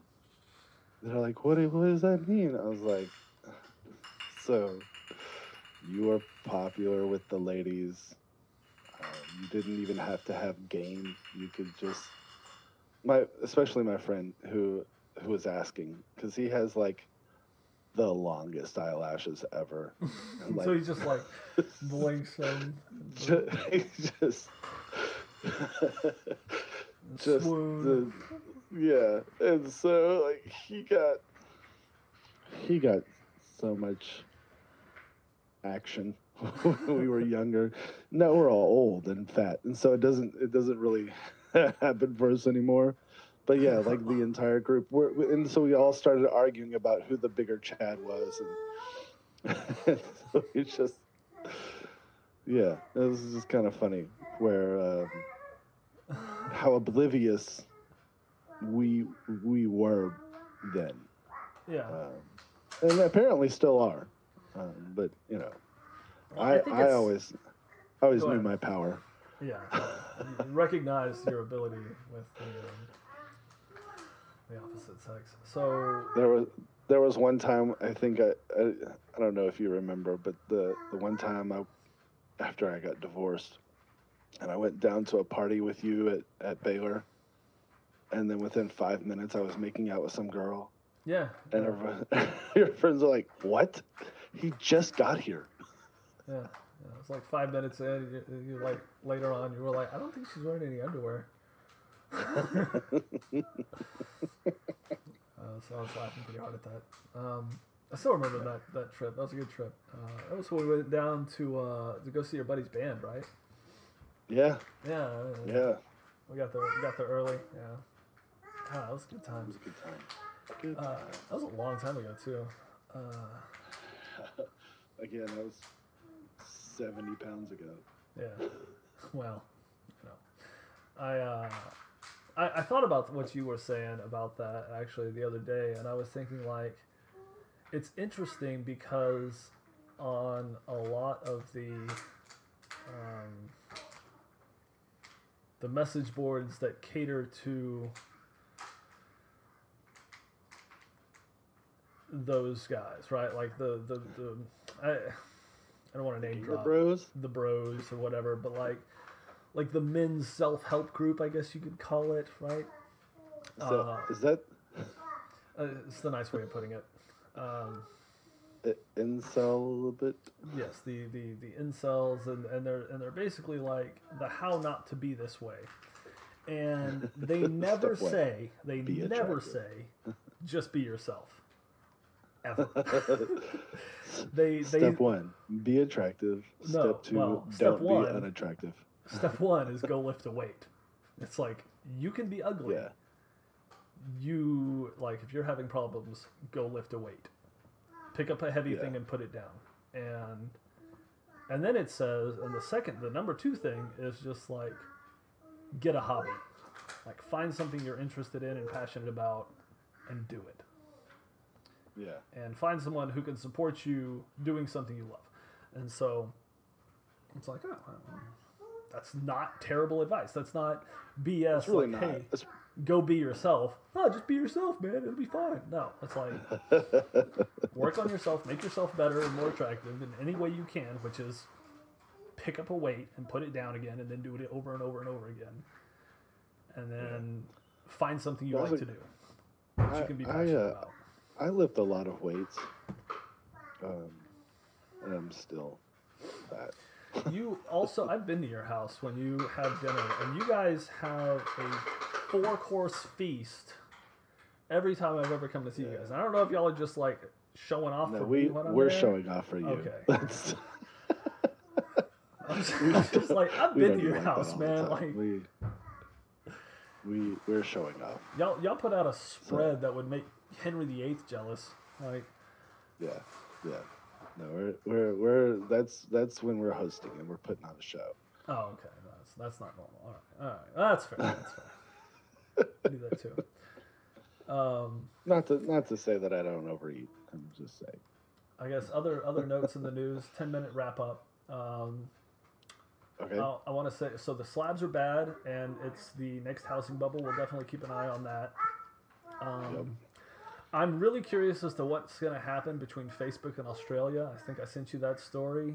The, oh yeah. That, the basic really premise was is that Australia was working on a bill to take a to force Facebook to pay a percentage of advertising profit to the local publishers. So like the the the Sky News Australia or whoever else is producing the news right. when those links are clicked on through Facebook, they would then have to pay. Facebook would have to pay the publisher for providing that service. So what Facebook did was they banned everybody. They blocked all news and government and emergency services. Um, so basically, anyone affiliated with the Australian government and all of their news sources uh, could not be linked or shared on Facebook in, in Australia. Um, Yeah. So Facebook said, do something. uh, oh, we're sorry. We didn't mean to block your emergency services, but watch out because we can. Like, Yeah. um, I, I hear you're thinking about passing a bill. I hear you were thinking about passing a bill that would take money from us, and we don't. We like our money, so we want you to not do that. Let me show you Yeah, what let me happens. show you what we can do. See how that works. So the the the parliamentarians are pissed, obviously, on both sides. Obviously. Um, so I think they are going to definitely have a a very strong bipartisan agreement on whatever path they pursue. Um, I guess it It'll be remains to be interesting seen to as to what watch. that is. Yeah. Yeah. I don't know it'll what's be very going to happen interesting to watch. that, but it's definitely a thing going on right now. It Um, might be something for everybody across the across the world to watch, and, Yeah. and because because at the end of the day, um, you know, Facebook is a lot under of suit. uh, Facebook is under suit. Twitter's under. I mean, there a lot of these things are really pissing off a lot of people. but 40, they're all still on them. Yeah. Well, I mean, yeah. I'm I'm sitting here. I'm looking at a tweet right now from uh, Donald Trump Jr. Um, and he's telling on Twitter to go to Rumble. dot com. I don't know what Rumble.com Rumble is. a is a backup YouTube. It's an alt. Oh, alt, okay. Alt YouTube kind of thing. So that's where that's where the DTJ is going. Yeah, and then you have Gab, which is the alt Twitter, and I think Parler's Oh, back yeah. up, but it's mostly dead now, from what I can tell. It's so funny because I see all of my Republican friends, because you know I live here, so all the people that I know are pretty much Republican. Mhm. That's just how that is. Um, but they all like keep talking about where to go while posting on Facebook. Like you're you're you're going to you keep posting here and you keep posting stories on Facebook while you talk about how much you hate Facebook. But all their friends are on Facebook, man. It's, it's, it's you know it's it's hard to like disconnect yourself from some of these things, and I, I like I get it. It's psychological, but I mean, deleting your Facebook profile is easy, you know, if you want to do. it. kind of want to, man. Uh, like I'm almost to the point where I'm ready to delete my Facebook profile. Yeah. And and because like it's all that I see is just like stupid misinformation, dumb shit, like like a Yeah. it drives me crazy. Like I can't stand it. Yeah, yeah. I was very, someone very close to me had deleted their Facebook and was much happier for it. So, um, Oh yeah? yeah, yeah. Uh, Speaking of, I was I was uh, I, I I was telling my wife the other day um, that we're gonna have to pay more attention on on Insta because we'll get more pictures of uh, the baby. yeah, yeah. Like, You know, it's just uh, it's, nobody nobody can spout their opinions on the IG like they can on the FB. You know, like so. yeah, yeah, It's, it's much more like food and cats and stuff. Um, yeah. That's what I was thinking. I was like, I was like, we're. I, I Yeah. told her I was like, we're gonna have to, we're gonna have to get on there. yeah. I was like, look at this, because uh, she had just posted some some pictures of the baby. Yeah.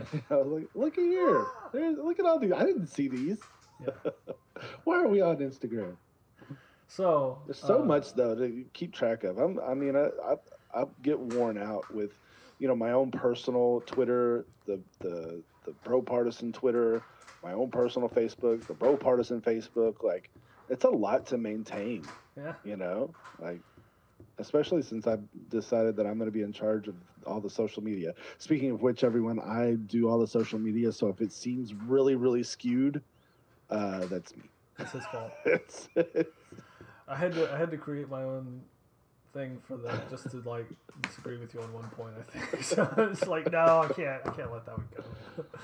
Um, what else did I put down here? Oh, uh, Gavin Newsom about to get recalled. He wants to do a signature verification this time to make sure that all the people who signed the, uh, the signatures. And so the Republicans, of course, are pissed because they're like, oh, now you want to do signature verification on these envelopes and these signatures, huh? Now it's important for you to, to make sure that nothing was wrong. Interesting, Mr. Newsom. That's great. Uh, Governor Cuomo's in hot water, if you saw that. yeah he, i think that's pretty bipartisan too Everybody's the pissed, yeah, governor no. Cuomo thing like it's uh he's he, he's in some trouble Yeah, yeah. Governor Cuomo, the Democrats want to strip Governor Cuomo of all the coronavirus emergency powers following the nursing home cover up. Um, yeah, he, he probably shouldn't have ordered sick people out of those those empty those two empty hospitals, military hospitals that they had in New York and sent them to nursing homes. It's probably a bad call. i don't know why he did that I don't either. I don't know. I don't know. But it's, it's it was very interesting to see both like CNN and Breitbart writing the same story on that that Yeah. particular piece. That was very interesting. Um, Ted Cruz is a dumbass. yes, yeah. I mean, really. Like at the end of the day, I get it. I I Well, absolutely gonna, I'm get it because Cancun. be, well, it's you know, Texas. here's the thing. Here's the thing. You know, we've all been with our family, and and when the wife decides she wants to do something, you're like, okay, yeah, let's do that. like you're, yeah, you're not Whatever. gonna like back out of it. Like, oh, the, The- you know, the plant's down. I need to work. No, we we scheduled this months ago. You're going. Right, right. The wife and kids decide it's a thing. We're we're going. That's it. And so, and so, on one hand, I understand. I get it because it seemed like his family was like, "Hey, we're gonna go. Yeah. You need to be with us," and um, and so he did, and just not thinking. And it, I, I will give him the props for saying, "You know what? I've made a mistake." All right. I, I- I this is- probably need to get back. wasn't a good idea. So